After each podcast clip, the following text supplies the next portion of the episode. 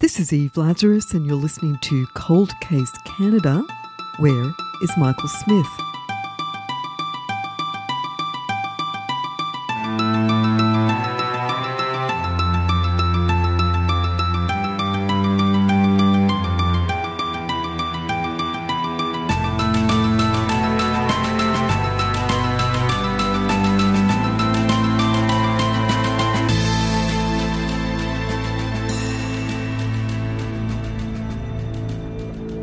Cold Case Canada is an independently produced true crime podcast hosted by Eve Lazarus, a reporter and author based in Vancouver, British Columbia. This episode is brought to you by our sponsor, Forbidden Vancouver Walking Tours. If you've read my book Cold Case BC or listened to many episodes of this podcast, you know that I've talked a lot about missing people. Mostly, I've talked about missing children, because while fortunately this is really rare, when it happens, it's devastating, not only for the families who never get answers or a chance to really grieve, but it's also devastating to the friends who went to school with these kids, played with them, and for the entire communities who later searched for them. When I was doing the research for Cold Case BC, I spent quite a bit of time on Canada's missing website. This site is administered by the RCMP, through the National Centre for Missing Persons and Unidentified Remains. There are currently 233 missing children on the Canada's Missing website, and that includes newborns right up until age 17. 31 of these children were from British Columbia. They disappeared between 1958 and 2022. The purpose of the website is to be used as an investigative source for police and the coroner's office so that they can solicit tips from the public that could resolve some of these cases. And it needs to be noted that these cases are just a small selection of missing children in Canada. I've produced podcast episodes about six of the missing children from British Columbia, there is Brenda Byman, a 12 year old who disappeared from outside Invermere in 1961. Philip Porter, a 16 year old who was kidnapped from his Kimberley, BC home. The entire Jack family went missing in 1989. Ronnie and Doreen Jack, both 26, and their two sons, Russell 9 and Ryan 4, disappeared from outside Prince George along the Highway of Tears. Then there's three year old Casey Bowen, who vanished from her Delta BC bed, and there's 14 year old Lindsay Nichols, who was last seen near Comox on Vancouver Island in 1993.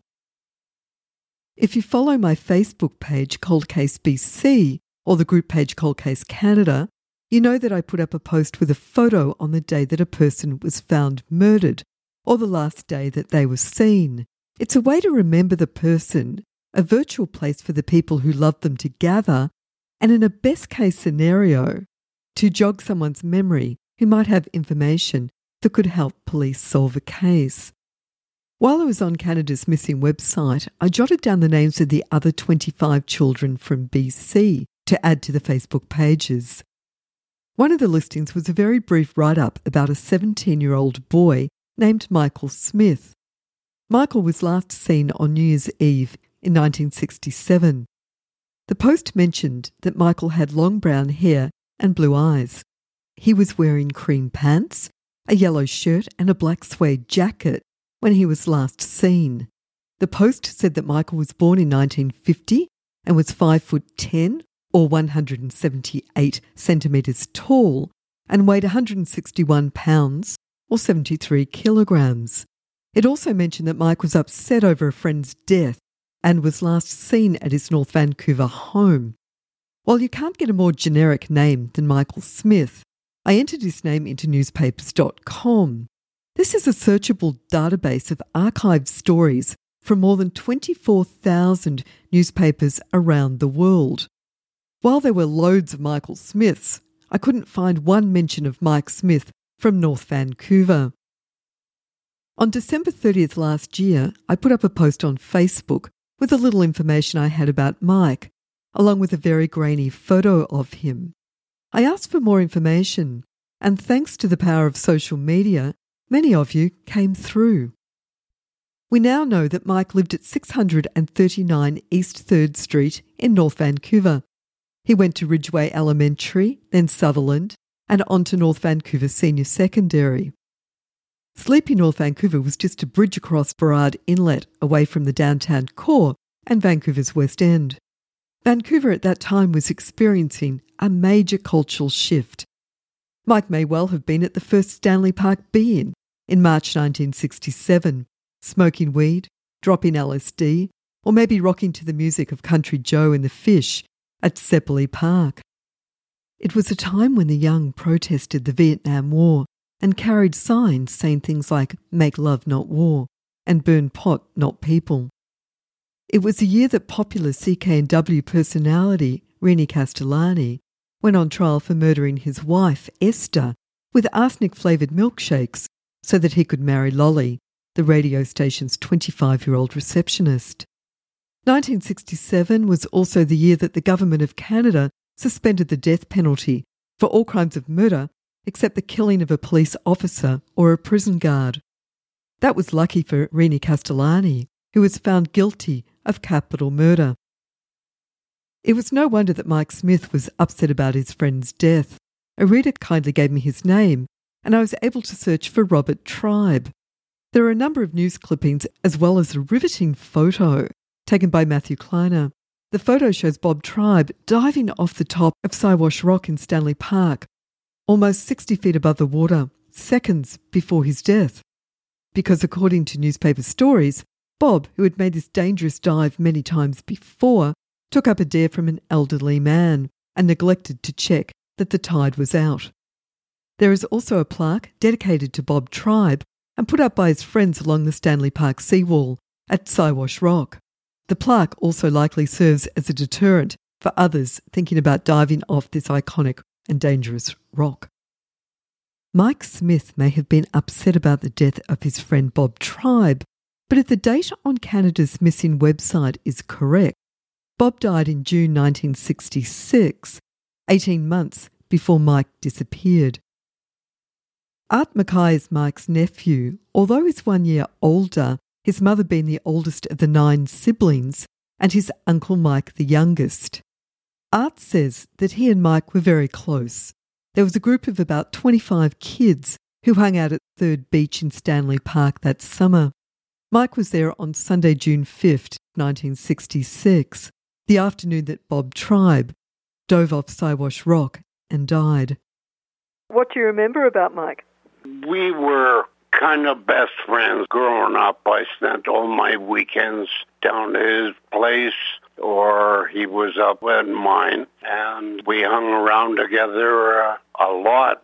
I knew a few of his friends and there was probably 25 or more kids that all hung around and we spent every day out at Third Beach usually. Um, we were out at the beach that day when somebody came running down and freaking out, you know, that Bob dove off Siwash Rock.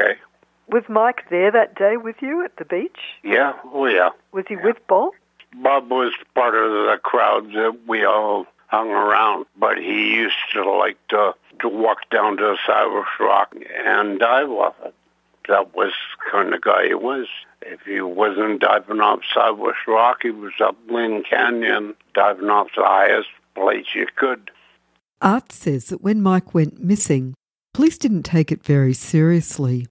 It doesn't appear they looked for him or put up any type of bulletin. What do you think happened? I really don't know. I don't know whether he just walked or if somebody picked him up. I really don't know. Nobody's that I know of has heard a word since. I don't think there was any kind of a major police look. Given the times, 60s, kids just took off all the time. James Howe lived across the lane from Mike and was a year younger than his friend. He says Mike was devastated after Bob Tribe died, and he believes Mike left to start a new life. It just kind of got me that, you know, he was this 17 year old that went missing and nothing was ever said about him again in the paper or anything I could find. He just didn't want to be found. When he left, I actually walked by someone on the street right out on 3rd Street and didn't pay any attention. Then he had a hat on and had his head down. And I go, that's Mike. I, well, maybe he's back. Maybe he didn't really go anywhere. And never thought anything of it. And then hmm. all of a sudden it was he was gone. And years later, I was playing ball with his brother Butch, and he said Mike he didn't want to be found. He just wanted a new life, I guess. And he was in Toronto, Ontario. Had the brother heard from him? Actually, at that time, maybe about 38 years ago, and Butch said that he was back in Toronto and visited him. Maybe Butch told me that to keep me calm down, or I don't know, but he mm. said, no, he's fine. He just left. And he had a lot of close friends, and his girlfriend lived across the street and down a couple of houses, and he didn't even talk to her. He just disappeared. She had never heard from him again. They were really close. She couldn't believe it. It's interesting that Butch would tell James that Mike was in Toronto and even that he'd visited him after he left. It certainly wasn't something he passed along to his own daughter, Kim. Kim Smith Dunn lives in the United States now and was too young to have ever met her Uncle Mike. She says it was her parents who first reported Mike missing. Her dad was Mike's older brother Robert, or Butch as he was known then. She says before her dad died two years ago, he asked her to see if she could find Mike. So far, she's been unable to do that. When Kim recently asked her mother about Mike's disappearance, she was surprised when her mother told her to just leave it alone, that some things in the family are better kept secret. What's your sense of it, Kim? What do you think happened to him? My dad told me that my dad and older brother, Uncle Ray, they caught him with some pot, some weed. I don't know if it was in the house or smoking or what and they read him the riot act about not doing that kind of stuff. And that's what led my dad to think he took off. He was mad about that and he was just digging his heels in about I'll do what I want to do. And then my mom's theory is about the suicide of the friend and that he was super depressed. And she said that he was depressed and maybe that was why he was smoking marijuana. I don't know. It was 1967. Um, I think everybody was. My dad was in the Air Force, so he certainly wasn't. And that's probably why he read the riot act to him he had some pressure on him, and there was five brothers, and they were all ganging up on him. Do any of the family think he was so depressed he may have killed himself? I've never heard that. I know that there's been speculation that he's been gone so long he certainly would have reached back out that something nefarious came of him. Not necessarily that he did it, but that somebody else did. I do know the police reached out a few times with cadaver bones that had been found and nothing came of it. You said that your dad had asked you to find what happened to him. He threw guilt on himself because he had given Mike hell and then he's gone. I don't know if it's a coincidence of timing, but regardless, that's how my dad viewed it. So it was a bit of a guilt and maybe that's why he wanted to try to find him before Granny passed away because he wanted to relieve that guilt. So he obviously thought he was still around. I think my dad did, yeah. Mike would be 73 if he's still alive, and he may well be. So, Mike, if you're listening to this, please get in touch with your family. They've searched for you for years and years and never stopped missing you. The Monumental Scandals Tour by Forbidden Vancouver Walking Tours digs into the dirty foundations of the city's most iconic heritage buildings. There's a sensational murder behind the old Vancouver courthouse, backroom deals at the Hotel Vancouver, salacious dances at the old Orpheum Theatre, and the Chief of Police, who liked his gambling bribes delivered in paper bags. This walking tour includes a private look inside the Marine Building, an Art Deco masterpiece built by a rum runner during American Prohibition. Book tickets at forbiddenvancouver.com and save 15% off your booking by using the code COLDCASE. I have some great news for Vancouver listeners. Those of you who live in the lower mainland and love jewellery and design will be excited to know that Erin Hakin has opened a studio in Vancouver. Erin brings her degree in art history and studies in jewellery making, together with her love of antique styling, to create really unique handcrafted pieces. Go to erinhakin.com, that's E R I N H A K I N.com, and receive 15% off your order when you use the code COLDCASE. How many children are missing in Canada? I wish I could tell you. How many children are missing because of abduction, human trafficking, or as police like to say, foul play? I don't know. Unfortunately, the definition of a missing person, anyone whose whereabouts are unknown, is so broad that it renders annual statistics published by the National Centre for Missing Persons and Unidentified Remains completely meaningless. According to NEMPA, 28,033 children were reported missing across Canada in 2021. 5,544 of them were from British Columbia. Most of the children who were reported missing were found either straight away or within a few days. How many were not? We don't know. We don't know from looking at those numbers how long a child has been missing, whether they're a teenager who's late home for dinner, a body that hasn't been recovered after a boating accident, or a toddler that was snatched off the front porch of their home 10 years ago. In the case of Mike Smith, we don't know why he's missing. Did he move to another province and start over? Did he have an accident? Did he take his own life? Did he lose his life at the hands of someone else?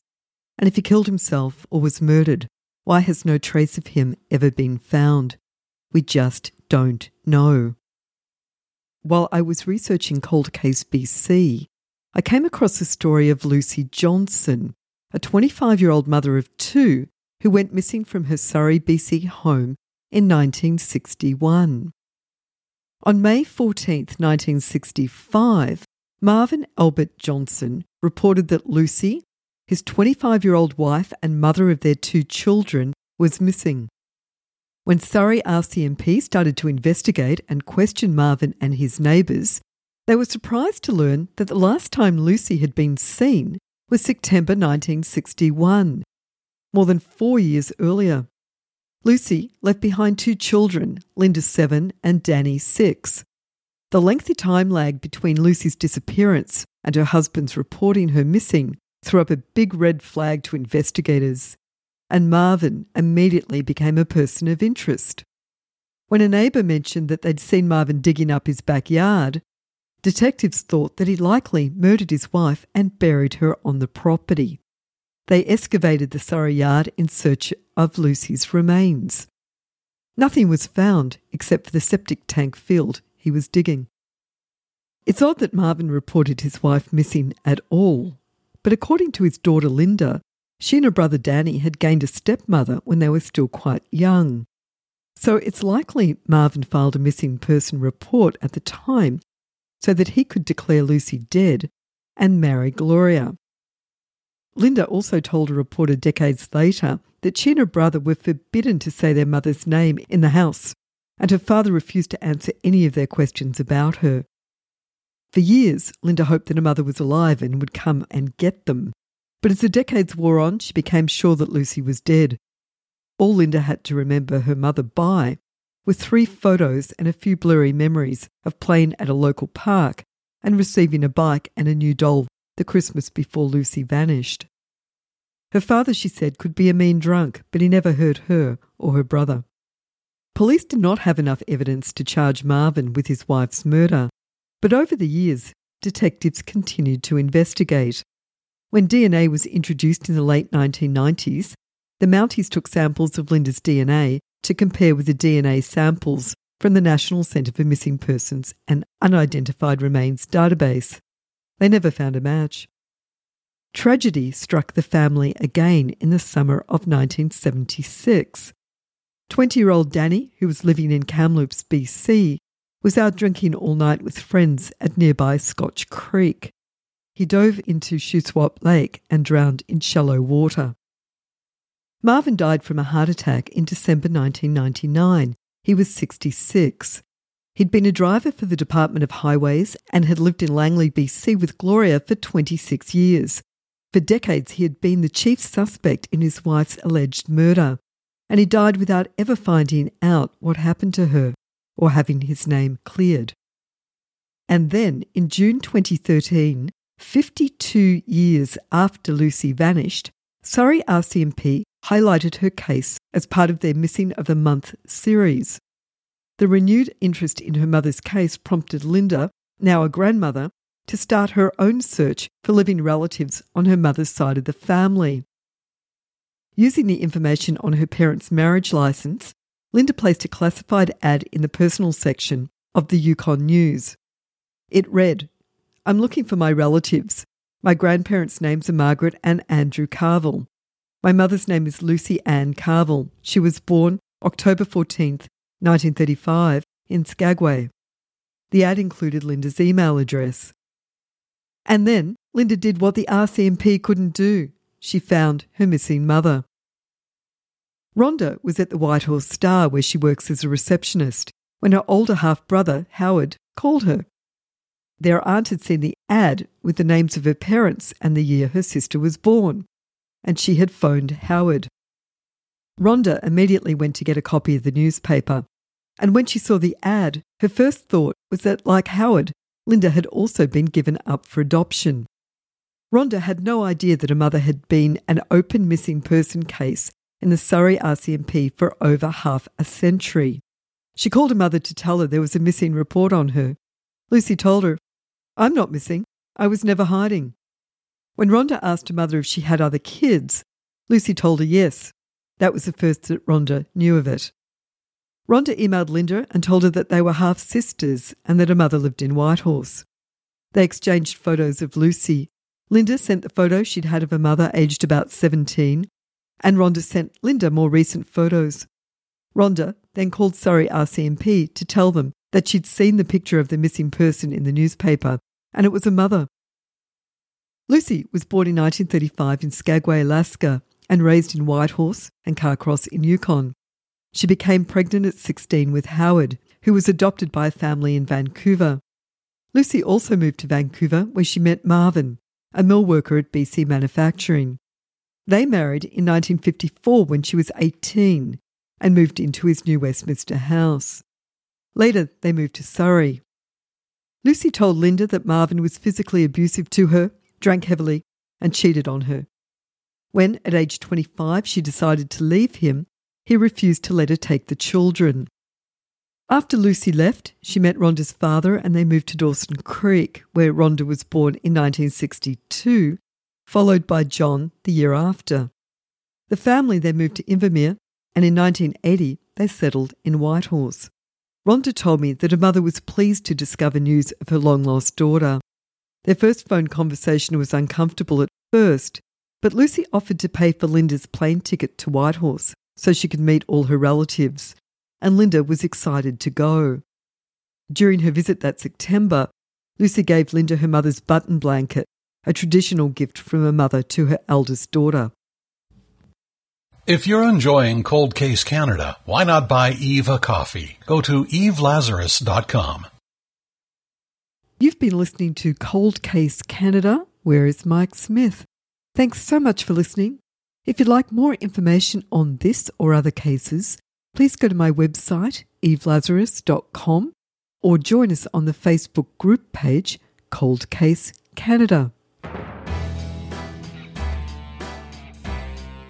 I'm Eve Lazarus, and I'm a reporter and an author based in Vancouver, British Columbia.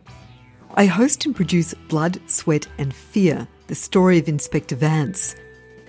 Vance wasn't a police officer, as his title suggests. He was the first forensic scientist to work for a police department in Canada, and certainly the first to carry a badge and a gun. Vance was so good that he was known as the Sherlock Holmes of Canada and his forensic skills were so advanced that in 1934 there were seven attempts on his life by criminals afraid to go up against him in court. Each episode follows a different major crime that Vance helped to solve. You can find Blood, Sweat and Fear on Apple, Podbean, or your favourite podcatcher.